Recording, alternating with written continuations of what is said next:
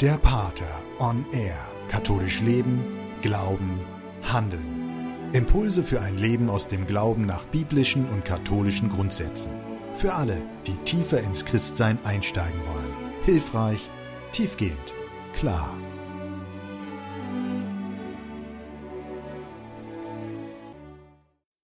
Herzlich willkommen zum Kurs Null bei Radio Horeb zu einer weiteren Ausgabe mit Pater Martin Wolf als der Pater. Mein Name ist Astrid Mooskopf und hier nur einige einleitende Worte von meiner Seite.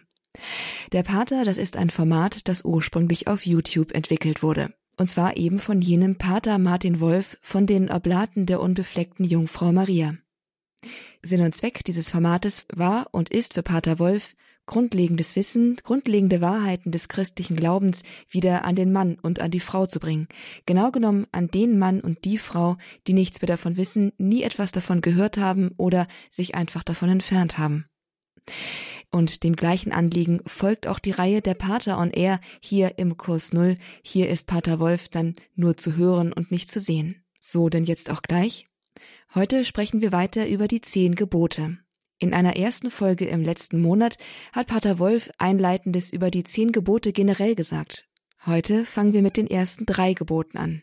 Das ist, du sollst den Herrn deinen Gott lieben und keine anderen Götter neben ihm haben. Das ist an zweiter Stelle, du sollst den Namen des Herrn nicht unnütz brauchen. Und an dritter, du sollst den Feiertag heiligen. Drei Gebote, die ganz am Anfang der Zehnerreihe stehen und deswegen wahrscheinlich mit zu den wichtigsten gehören. Pater Wolf bringt sie uns heute ein wenig näher. Und jetzt Bühne frei und Vorhang auf für Der Pater. Herzlich willkommen beim Pater on Air. Ich bin der Herr, dein Gott, und du sollst keine anderen Götter neben mir haben. So beginnt das erste der zehn Gebote.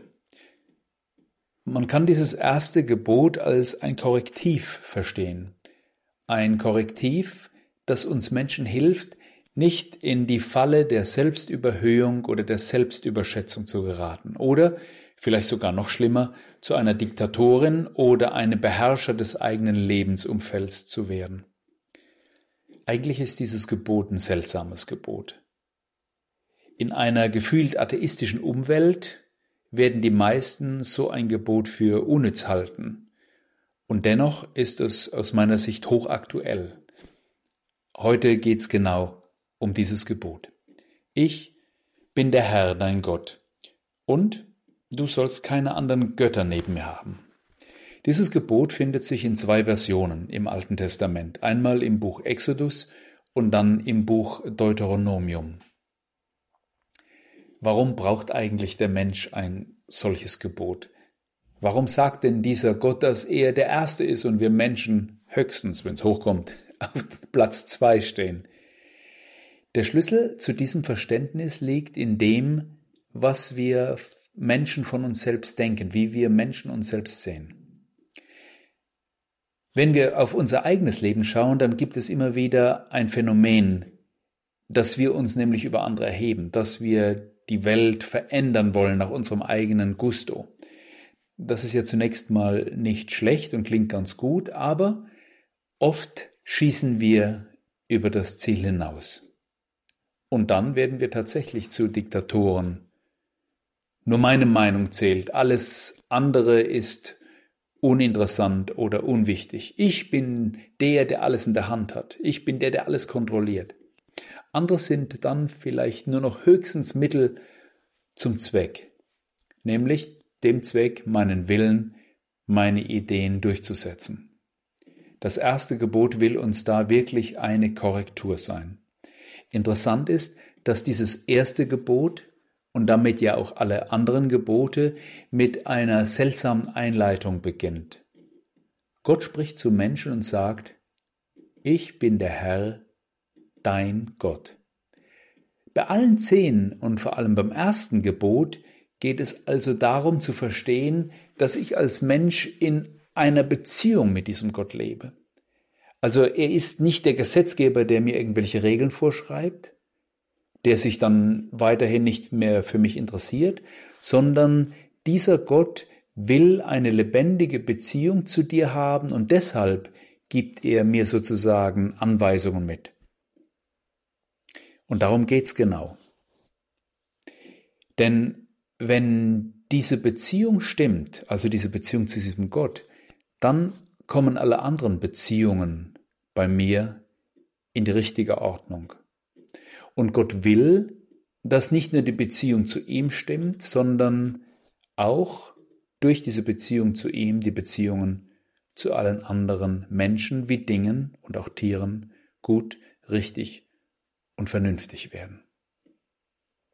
Es geht also bei diesem ersten Gebot um eine Beziehung, um eine Freundschaft zu diesem Gott. Ihn anzuerkennen bedeutet dann, ihm den richtigen Platz zu geben. Ich bin der Herr, dein Gott, und du sollst keine anderen Götter neben mir haben. Das bedeutet auch, dass diese Beziehung eine sehr exklusive Beziehung ist.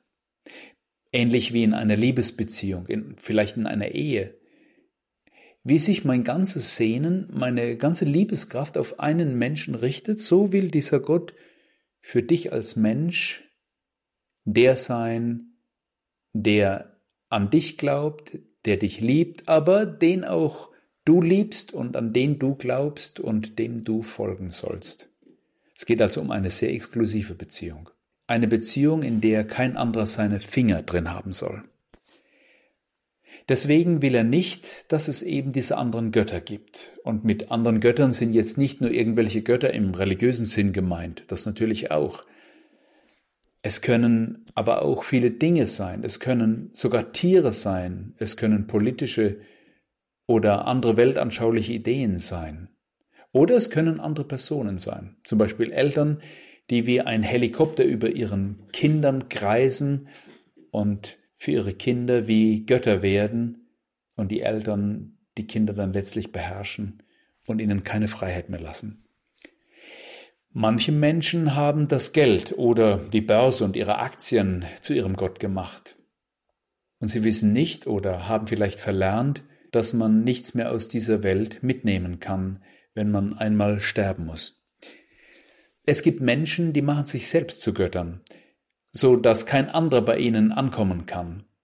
In ihrem narzisstischen Verhalten stehen nur sie selbst im Mittelpunkt, und dieser Mittelpunkt ist der, der angebetet werden will. Mit solchen Menschen zu leben, ist oft sehr schwer.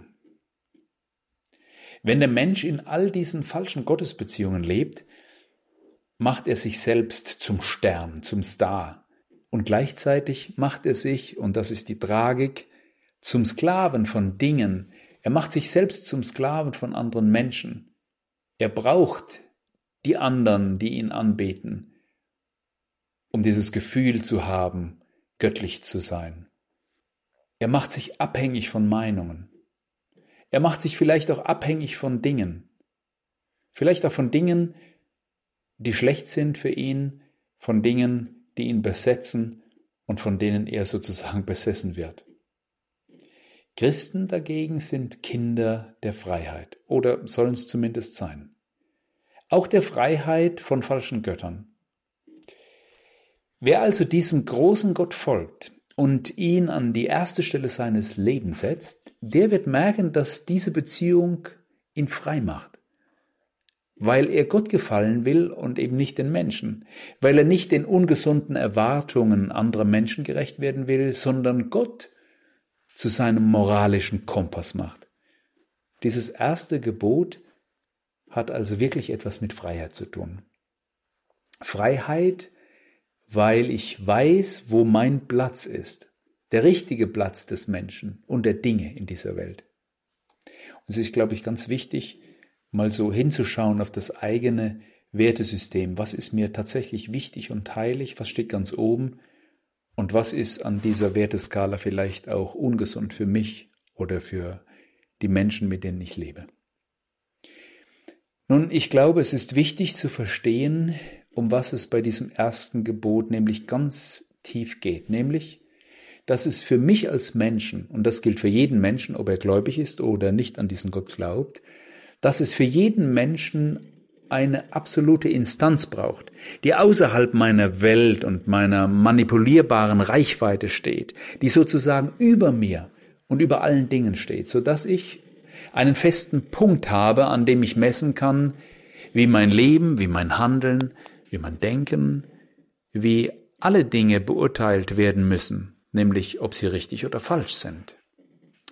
Wenn ich also einen solchen festen Bezugspunkt habe, oder vor allem wenn ich ihn nicht habe, wird das Leben sehr, sehr schnell sehr schwer. Denn alles wird plötzlich relativ. Fehlt mir dieser absolute Bezugspunkt Gott, dann ist eben böse nur das, was ich als böse definiere. Oder was die Gesellschaft als böse und schlecht empfindet. Oder ein Gesetz. Oder ein Staat. Oder vielleicht auch der Partner. Und eben nur das ist gut, was ich als gut anerkenne. Mit einem Gott als absoluten Bezugspunkt dagegen, der uns objektive Gebote gibt, also Gebote, die für jeden und zu aller Zeit gelten, mit einem solchen Gott als Bezugspunkt gibt es dann zumindest für mein eigenes Denken und für mein Handeln eine Orientierung. Ich kann sozusagen abmessen, ob ich richtig liege oder falsch. Und das ist wirklich etwas, was mir innere Sicherheit gibt und auch eine innere Stabilität. Wir leben heute ja in einer Welt, in der alles möglich ist.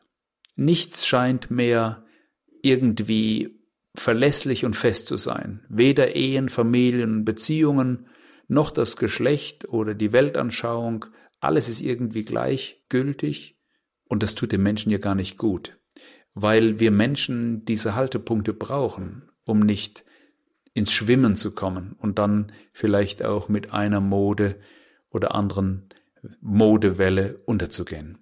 Ein Mensch, der ohne diesen festen Punkt außer seiner selbst lebt, hat ein großes Problem. Er wird abhängig von Moden, aber auch von Stimmungen, auch inneren eigenen Stimmungen, von sich verändernden Weltanschauungen und Meinungen. Und die Moral, also das Wissen um Gutes und Böses, ist auch nur dann denkbar mit einem solchen Gott, der uns diese moralischen Wertmaßstäbe zur Verfügung stellt. Ich glaube, es war Archimedes, der mal gesagt hat, Gebt mir einen festen Punkt und ich werde die Erde aus den Angeln heben. Das ist ein tolles Bild. Genau so ist es auch mit diesem Gott. Dieser Gott ist sozusagen dieser Fixpunkt, dieser feste Punkt außerhalb unserer menschlichen Machbarkeit, der uns Menschen überhaupt erst ermöglicht, etwas in Bewegung zu bringen im Sinne dieser Moral. Aber dann auch im Sinne der Priorität, also der Festlegung der Maßstäbe deines Lebens. Und deshalb ist dieses Gebot so wichtig und so hochmodern, auch in einer sich selbst oft als gottlos definierenden westlichen Gesellschaft und Welt. Um dieses Gebot nun praktisch zu machen, nenne ich einige Beispiele. Es ist natürlich wichtig, dass ich als Christ aus Modegründen keine Hindu-Gottheiten oder Buddhas in meinen Garten oder in meine Wohnung stelle oder irgendwelche abergläubischen Riten wie Kartenlegen oder sonstige okkulte Praktiken ausübe. Natürlich geht es auch darum, dass man aus anderen Religionen keine Ideen übernimmt, die nicht mit der Lehre Jesu übereinstimmen, zum Beispiel der Glaube an eine Wiedergeburt oder an ein Karma, dem man ausgeliefert ist. Es geht bei diesem Gebot aber vor allem um etwas Größeres, nämlich um den richtigen Platz in der Welt, um deinen und meinen richtigen Platz in der Welt. Deswegen ist auch die Frage, ist meine Partnerin, mein Partner wirklich der an erster Stelle meines Lebens oder gibt es darüber hinaus etwas, was noch wichtiger ist? Das relativiert und lässt dann auch eine Beziehung zu einem anderen Menschen gesund bleiben. Man gibt sich nicht in eine Unfreiheit, in eine Abhängigkeit. Und das ist gerade wichtig, wenn man zum Beispiel in der Ehe ein ganzes Leben lang miteinander auskommen muss und leben will wir Deutsche sind manchmal so aus der Brille von anderen Nationen gesehen als Leute, die alles besser wissen und die ganze Welt retten wollen. Das kommt nicht immer gut an. Gott den ersten Platz in seinem Leben zu geben, heißt auch das Gute in anderen von ihm geschaffenen Völkern und Nationen anzuerkennen. Gott den ersten Platz in seinem Leben zu geben, hat dann aber auch ganz konkrete Konsequenzen, nämlich, dass ich ihm auch Zeit reserviere, jeden Tag, um Gott zu zeigen, dass er nicht nur eine Rolle spielt, sondern mir wichtig ist. Wie in jeder Partnerschaft zeigt sich die Wichtigkeit einer Partnerschaft daran, wie sehr man sich mit dem anderen beschäftigt, wie viel Zeit man ihm schenkt, miteinander verbringt, wie viel Energie man zum Beispiel in eine solche Partnerschaft investiert. Wenn ein Vater oder eine Mutter sagt, meine Kinder sind mir das Allerwertvollste, aber dann keine Zeit für sie haben, um mit ihnen zu reden, zu spielen, sich mit ihnen auseinanderzusetzen, dann ist entweder das erste gelogen oder diese Beziehung zu den Kindern ist nicht wirklich geprägt von Liebe und von Wertschätzung. Als Mensch bin ich hier auf dieser Erde als einer von vielen Brüdern und Schwestern. Aber es gibt eben einen, der über all diesen Menschen steht. Ihn anzuerkennen, das ist deine Aufgabe, das ist unsere Aufgabe. Und ihn zumindest zu entdecken und ihn als eine feste moralische Instanz, als einen festen Punkt außerhalb dieser Welt anzuerkennen, das macht das Leben, dein Leben frei und auch schön übrigens. Es macht das Leben vielleicht nicht einfacher, aber doch moralischer und auch tiefer und vor allem sinnvoller. Probier's mal aus, setz dich hin und frag dich, wer ist in Wirklichkeit dein Gott? Dabei hilft einfach ein Blick auf deine zeitlichen und finanziellen Ressourcen. Da siehst du dann sehr schnell, wer bei dir auf dem Altar, auf dem Thron sitzt. So viel zum ersten Gebot, das Gebot der Freiheit der Kinder Gottes. Und nach der Musik geht's gleich weiter mit dem zweiten Gebot. Du sollst den Namen Gottes nicht missbrauchen. Bleib dran.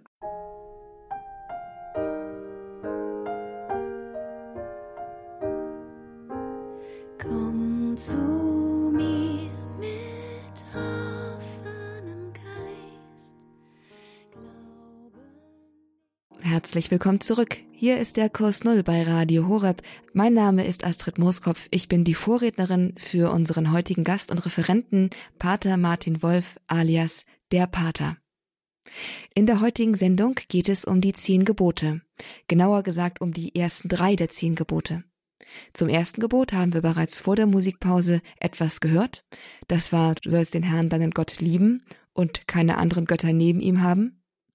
Und jetzt kommen wir zum zweiten Gebot. Das ist, du sollst den Namen des Herrn nicht unnütz brauchen. Hören wir mal, was der Pater uns dazu zu sagen hat. Ach du lieber Gott, Himmel, hilf! Wer kennt das nicht? In gewissen Situationen rutschen uns einfach solche Ausrufe heraus. Unachtsam sprechen wir den Namen Gottes aus und gehen respektlos mit diesem Namen Gottes um. Vielleicht fluchen wir sogar. Da kommt das zweite der zehn Gebote ins Spiel, nämlich du sollst den Namen Gottes nicht missbrauchen. Wenn wir heute das Wort Missbrauch hören, denken wir oft an schlimme Taten von Familienangehörigen, von Geistlichen, von Erziehern. Dieses Gebot zielt aber schon auf das missbrauchende Wort noch vor der Tat. Und das kennen wir ja. Missbrauch beginnt schon mit meinem Reden, wie ich mit Menschen reden, wie ich über andere Menschen rede. Worte können also die Ehre und die Würde von Menschen verletzen. Keiner von uns kann sich da wegducken oder auf andere zeigen. Wenn ich schlecht über andere rede, dann wird etwas von deren Ruf beschädigt. Wir kennen das deutsche Wort vom Rufmord. Wenn Menschen sozusagen umgebracht werden, gesellschaftlich getötet werden, indem man ihnen etwas anhängt oder einfach schlecht von ihnen spricht. Im Internet nennt man das Shitstorm, also ein Sturm der Entrüstung bis hin zu fäkalen Ausrastern. Wir Deutsche sind ganz groß im Aufregen und im Dramatisieren. Das geht manchmal so weit, dass selbst unangenehme Wahrheiten nicht mehr ausgesprochen werden dürfen. Andere niedermachen, und an den medialen Pranger stellen, ist uns allen bekannt. Und vielleicht sind wir ja sogar selbst mit dabei, wenn es um die Hetze geht gegen andere. Ich habe den Eindruck, dass die letzten Jahre unsere Gesellschaft immer mehr die Freiheit des offenen Worts verliert. Klar ist es wichtig, dass man darauf achtet, wie wir mit unseren Worten umgehen, um den anderen und dessen Würde eben nicht zu verletzen. Denn wenn wir den Namen eines anderen Menschen missachten, nehmen wir etwas von seiner Würde und das trifft den Menschen in dessen Kern. Denn der Name des anderen ist ja sozusagen der Zugangscode zu diesem Menschen. Kenne ich seinen Namen, dann kenne ich seine Identität, kenne ich etwas von ihm, dann kann ich ihn ansprechen, identifizieren, Kontakt aufnehmen, aber eben auch beleidigen. Nun geht es bei der Frage nach dem zweiten Gebot nicht nur um den Menschen, in dem ja Gott gegenwärtig ist, wie wir Christen glauben, sondern vor allem auch um unser Reden zu, über und mit diesem Gott.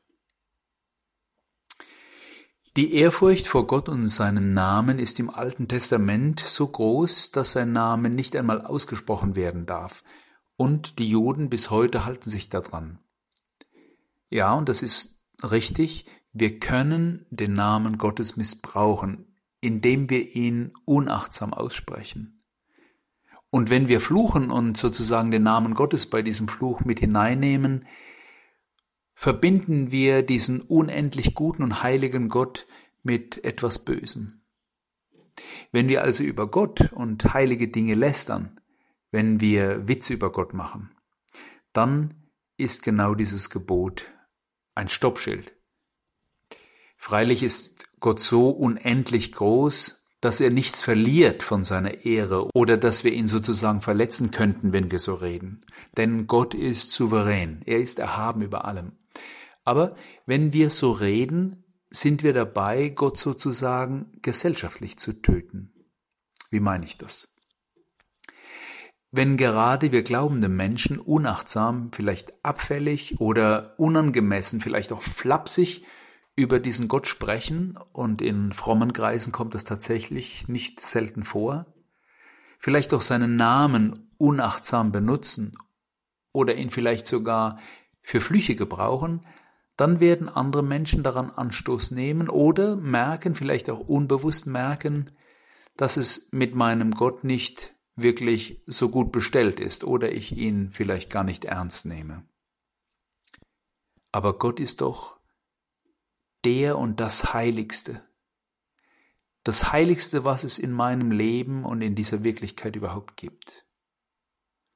Und Heiliges muss heilig gehalten werden besonders durch unser Sprechen. Gerade wir Christen, wir glaubende Menschen, haben da auch eine gewisse Verpflichtung, Gott und seinen Namen zu verteidigen. Das Wort fluchen ist in diesem Zusammenhang übrigens sehr interessant. Es heißt auf Lateinisch maledire, also male dire, schlecht reden, schlecht über andere reden, andere schlecht machen. Und zwar Menschen, wie auch diesen Gott. Also Gottes Namen schlecht machen, das wird in diesem zweiten Gebot verboten. Aber warum ist das eigentlich so? Gott ist doch unendlich erhaben, viel erhabener über uns Menschen. Und da hilft es, wenn man versteht, dass ein Fluch nicht nur an dem anderen haften bleibt, sondern dass Flüche und schlechte Wünsche immer auf mich selbst zurückfallen. Es gibt das schöne deutsche Sprichwort, in dem es heißt, wie es in den Wald hineinschallt, so hallt es auch heraus. Das zeigt genau diese Realität, diese Erfahrung, dass mein Verhalten, aber vor allem auch mein Sprechen immer Wirkungen hat. Und diese Wirkungen auch auf mich selbst zurückfallen. Also wenn ich zum Beispiel meine Macht missbrauche, wenn ich schlecht über andere rede, von oben herab, wenn ich sogar Lügen über andere verbreite oder abfällig über Arbeitskollegen, Freunde oder vielleicht sogar mal Familienmitglieder spreche, bleibt immer auch etwas an mir hängen. Nämlich zum Beispiel, dass ich respektlos bin oder dass ich unehrlich bin und dass man meinen Worten nicht trauen kann. Flüche und schlechtes Reden sind also immer irgendetwas, was auf mich selbst zurückfällt. Und schon aus seelischen Gesundheitsgründen, sozusagen für die Psyche, ist es gut, eben das zu unterlassen. Und das muss ich einüben. Das ist nicht etwas, was mir in den Schoß fällt, sondern mir muss bewusst werden, wie rede ich auch gerade über heilige Dinge und wie kann ich gewisse Redensweisen auch verändern, auch einstellen. Da muss ich mir so Tabus geben in meinem Reden und genau darauf achten, wie ich über Kirche, über Priester, über Ordensleute, über heilige Dinge, über Gott selbst spreche. Es geht in diesem Zusammenhang also auch um eine Achtsamkeit.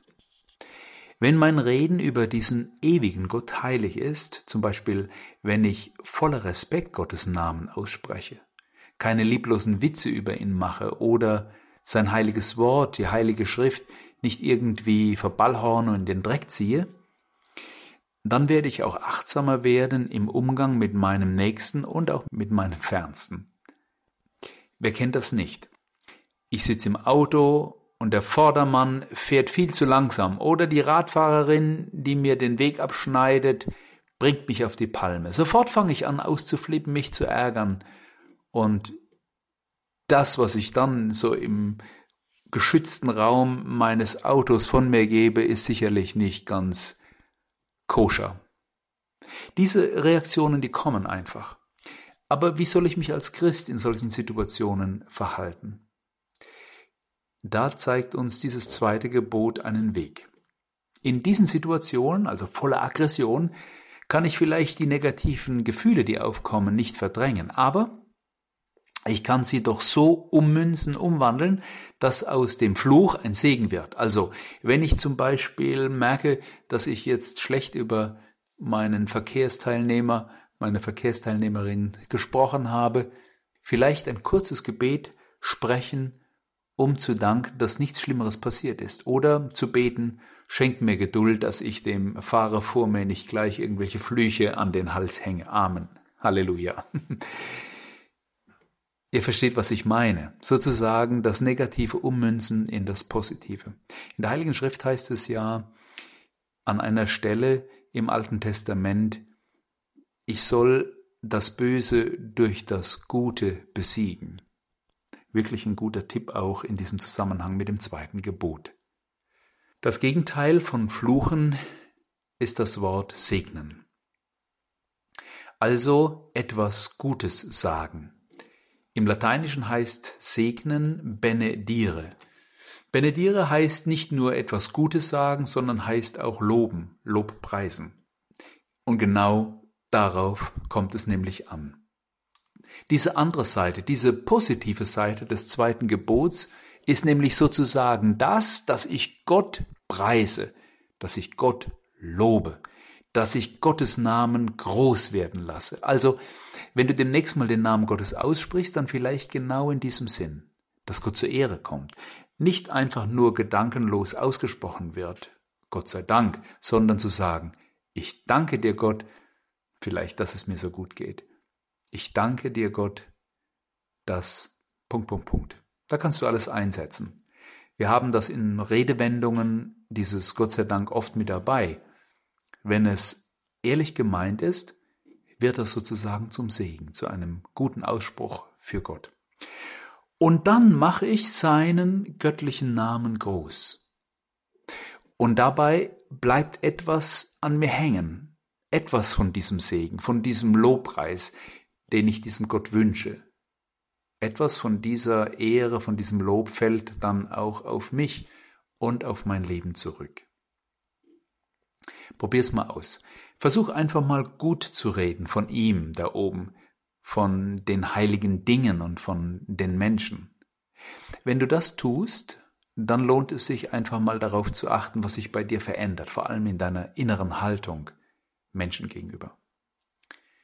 Also dieses zweite Gebot ist auch für den, der nicht an einen Gott glauben kann, etwas sehr Sinnvolles, das zur eigenen Seelenhygiene und auch zu einer vielleicht sogenannten Seelengesellschaftshygiene beiträgt, denn es hält sozusagen unsere Beziehungen klar, sauber und respektvoll. Deswegen wünsche ich dir, dass nicht nur dein Name, also dein eigener Name groß wird, sondern dass du auch die Namen anderer und damit die Namen der Personen groß machst und vor allem an erster Stelle diesen Namen dieses großen Gottes zur Ehre kommen lässt, weil es sich lohnt. In unserem christlichen Gebet gibt es immer wieder dieses Gloria Patri et Filio, also dieses Ehre sei dem Vater und dem Sohn und dem Heiligen Geist, wie im Anfang so auch jetzt und alle Zeit und in Ewigkeit. Amen. Das ist ein wunderbares Gebet, weil es mir hilft, diesen Gott groß zu machen, seine Ehre groß zu machen und etwas von dieser Ehre Gottes auf mich herabfällt und gleichzeitig mich daran erinnert, dass dieser Gott auch in anderen Menschen wohnt, weil auch sie Geschöpfe Gottes sind und wenn sie getauft sind, sogar Kinder Gottes. Also, das Licht, das du auf andere fallen lässt, fällt auf dich zurück. Und deswegen lohnt sich's an diesem Gebot, an diesem zweiten Gebot dran zu bleiben. Du sollst den Namen Gottes nicht missbrauchen oder positiv gewendet, als Aufforderung, du sollst den Namen Gottes groß machen.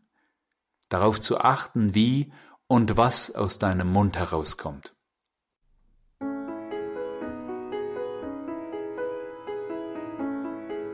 Nach einer kurzen Pause zum Nachdenken geht's dann gleich weiter mit dem dritten Gebot.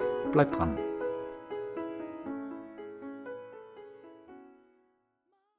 Die zehn Gebote das damals sichtbare Zeichen des Bundes, den Gott mit dem Volk Israel am Berg Horeb eingeht, wo nämlich Mose die zehn Gebote von Gott empfängt.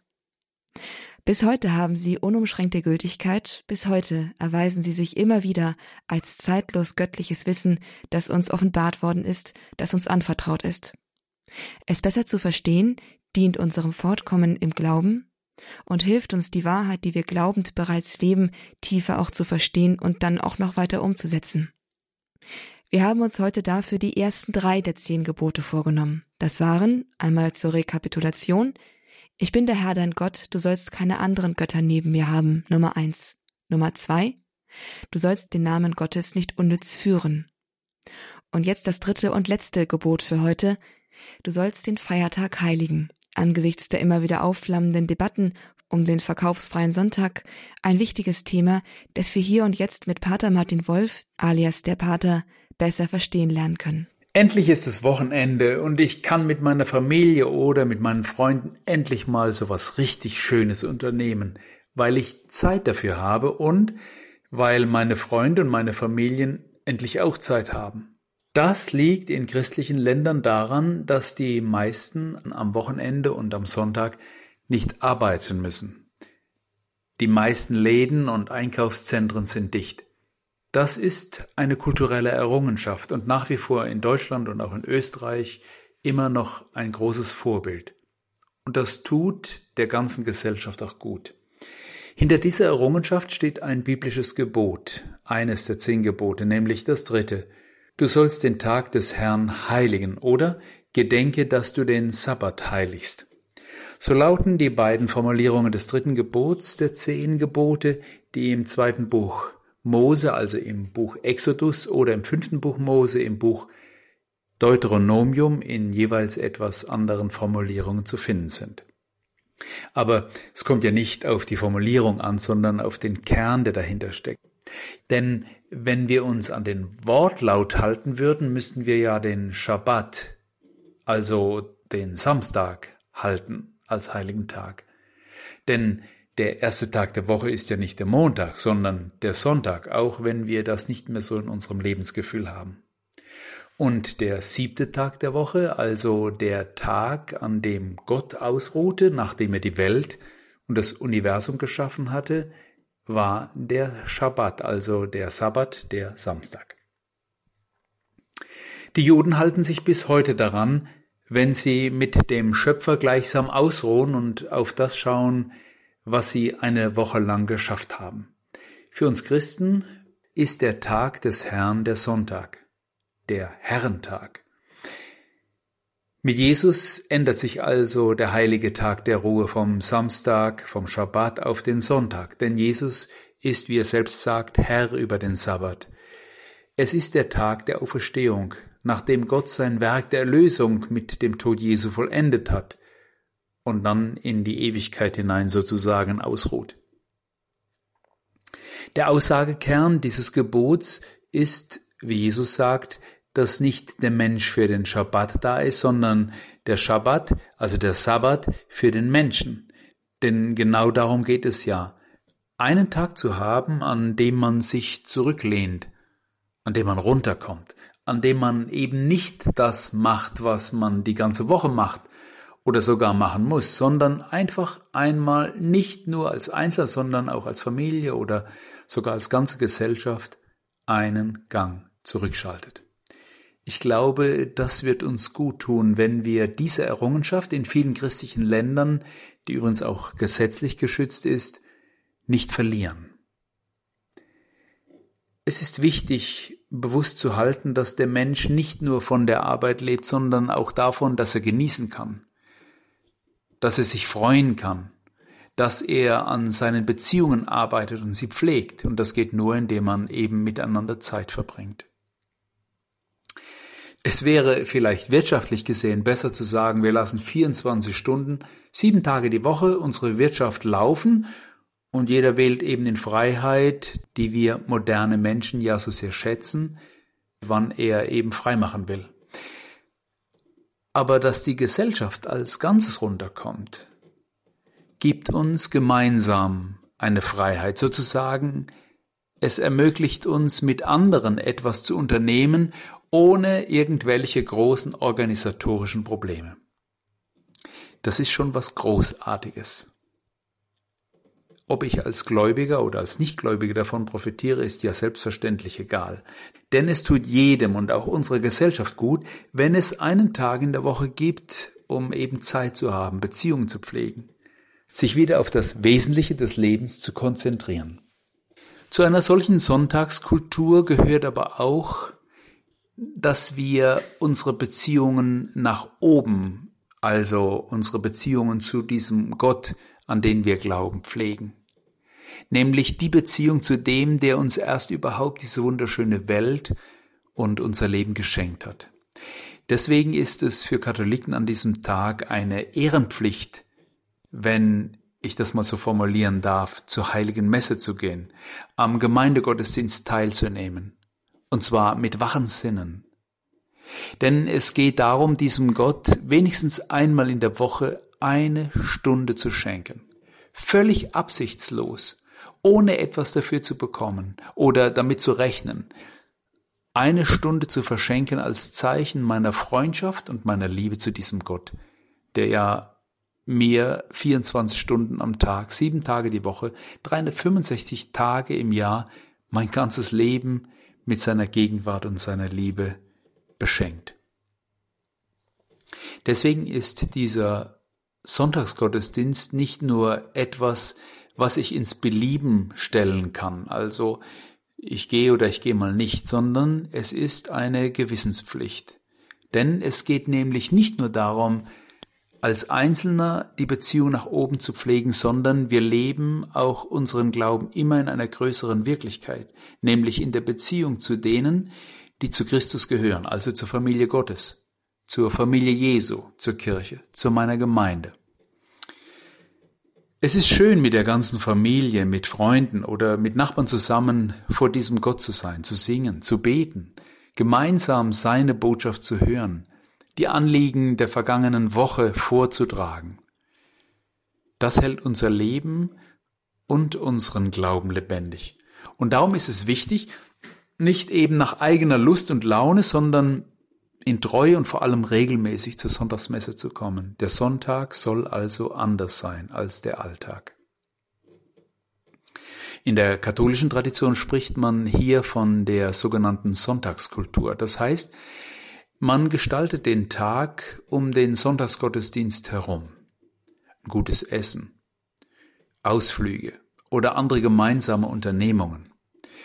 Zur Messe zieht man sich schön an. Man geht in einer guten Kleidung zum Gottesdienst und zeigt damit, dass man einmal diesen Gott respektiert und zum anderen, dass es etwas Besonderes ist, diesem Gott zu begegnen. Wir würden ja auch nicht zu einem besonderen Anlass, wenn wir bei Freunden eingeladen sind, ungepflegt und schmutzig und vielleicht auch ohne Geschenk dorthin kommen. Mit diesem Geschenk meine ich jetzt nicht im Gottesdienst die Kollekte, an die du vielleicht jetzt gedacht hast, sondern als Geschenk, das wir auch in den Gottesdienst mitbringen, meine ich vor allem das Geschenk des Herzens und des eigenen Lebens. Diese Sonntagskultur tut uns allen gut, vor allem unseren Lebensbereichen, also unseren Familien oder den Wohngemeinschaften oder wie bei uns auch den klösterlichen Gemeinschaften.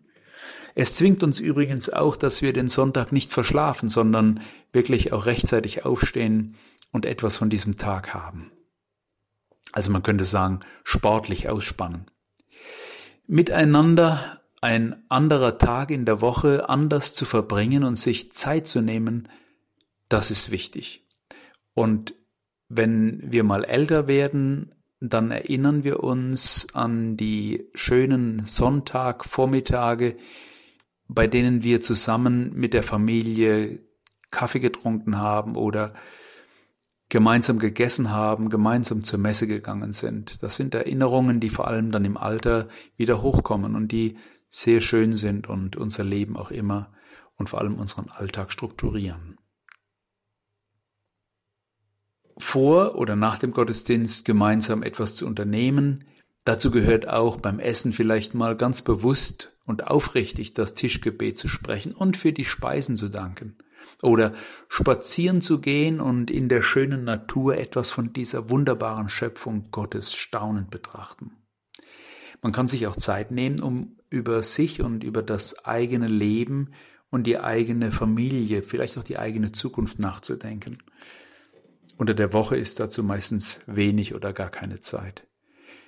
Für katholische Familien ist es immer auch eine gute Sache, mal sich aufzumachen, einen Wallfahrtsort oder eine besonders christlich bedeutende Kirche oder einen christlichen Platz zu besuchen.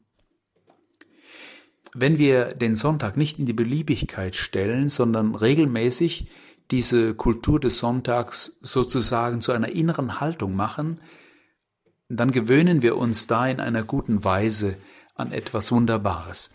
Und übrigens auch die nächsten heranwachsenden Generationen werden wie selbstverständlich in ein christliches Leben und in eine christliche Kultur mit hineingenommen. Ich würde mich freuen, wenn du das einfach mal praktisch ausprobieren willst, indem du am Sonntag einfach anders lebst und einfach mal etwas anderes machst, alternativ zu dem, was sonst die Menschen so am Sonntag tun. Übrigens, für uns Christen ist das immer auch eine Gelegenheit, Menschen zum Gottesdienst und zum Gebet einzuladen. Auch das wäre mal etwas, was du ausprobieren kannst. Es lohnt sich tatsächlich. Die ersten Christen haben diesen Tag, also den Sonntag, im Griechischen genannt Hehemera Kyriake, also den Tag des Herrn, den Herrentag. Und für sie war dieser Tag so wichtig, dass sie diesen Tag nicht ohne Eucharistie, also ohne heilige Messe leben konnten. Das dritte Gebot hilft uns, diesen Tag der Auferstehung, den Sonntag, aber auch die kirchlichen Feiertage und Feste bewusst als Christen zu leben, damit Christus die Sonne der Gerechtigkeit, wie er in der Schrift genannt wird, in deinem Herzen, in deiner Familie und bei deinen Freunden aufgehen kann. Und noch ein kleiner Vorschlag am Ende. Versuch doch mal am kommenden Sonntag den Leuten, denen du begegnest, nicht nur einen schönen Sonntag zu wünschen, sondern einen gesegneten Sonntag. Vielleicht entwickelt sich ja daraus ein Gespräch über Gott und deinen Glauben. Wer weiß. Liebe Freunde von Radio Horeb, das war's für heute. Wir hören uns bald dann mit der Auslegung der nächsten Gebote. Bleibt behütet und ich wünsche euch eine gesegnete Zeit und dann am Sonntag auch einen wirklich gesegneten und alternativen Tag des Herrn. Macht's gut und bis bald beim Pater on Air. Ja, bis zum nächsten Mal. Dem kann ich mich nur anschließen bei Der Pater und dem Kurs Null bei Radio Horeb. Für heute sind wir ans Ende unserer Sendezeit gekommen und auch unserer heutigen Folge mit Pater Martin Wolf. In unserer Reihe über die zehn Gebote haben wir heute die ersten drei Gebote näher beleuchtet. Am ersten Samstag im nächsten Monat, also am 4. Dezember, ist Pater Martin Wolf hier wieder im Kurs Null bei Radio Horeb zu Gast und erklärt uns die nächsten drei Gebote. Das sind Nummer 4, du sollst Vater und Mutter ehren, Nummer 5, du sollst nicht töten und Nummer 6, du sollst nicht Ehe brechen. Diese drei Gebote stehen dann also bei der nächsten Folge bei Der Pater on Air auf dem Programm. Die vorangegangene Folge, wo Pater Wolf über die zehn Gebote allgemein und über das Wesen von Gesetzen und Geboten gesprochen hat, die ist ebenso wie diese heutige Folge, die jetzt zu Ende geht, in unserer Mediathek auf www.horab.org in der Rubrik Kurs Null, eben in der Mediathek, noch einmal nachzuhören. Schauen Sie einfach vorbei, laden Sie es gerne herunter und verbreiten Sie es auch gerne. Denn die zehn Gebote sind grundlegendes Glaubenswissen und wenn Sie finden, dass diese Sendung dazu beiträgt, sie tiefer zu verstehen und wird sie vielleicht auch anderen Menschen helfen, sich an diesen Glaubensinhalt näher heranzuwagen und ihn tiefer zu verstehen. Auf jeden Fall danke ich Ihnen ganz herzlich, dass Sie heute mit dabei gewesen sind. Danke für Ihre Unterstützung im Gebet, aber auch mit finanziellen Mitteln, denn Radio Horeb lebt ja allein aus Spenden. Dafür ganz herzlichen Dank und bitte bleiben Sie uns auch weiterhin verbunden. Mein Name ist Astrid Mooskopf. Ich verabschiede mich für heute, freue mich aufs nächste Mal, wenn wir uns hier hören bei Radio Horeb und spätestens dann nächste Woche am Samstag im Kurs Null um 16.30 Uhr. Alles Gute und Gottes Segen. Hier ist Radio Horeb, Leben mit Gott.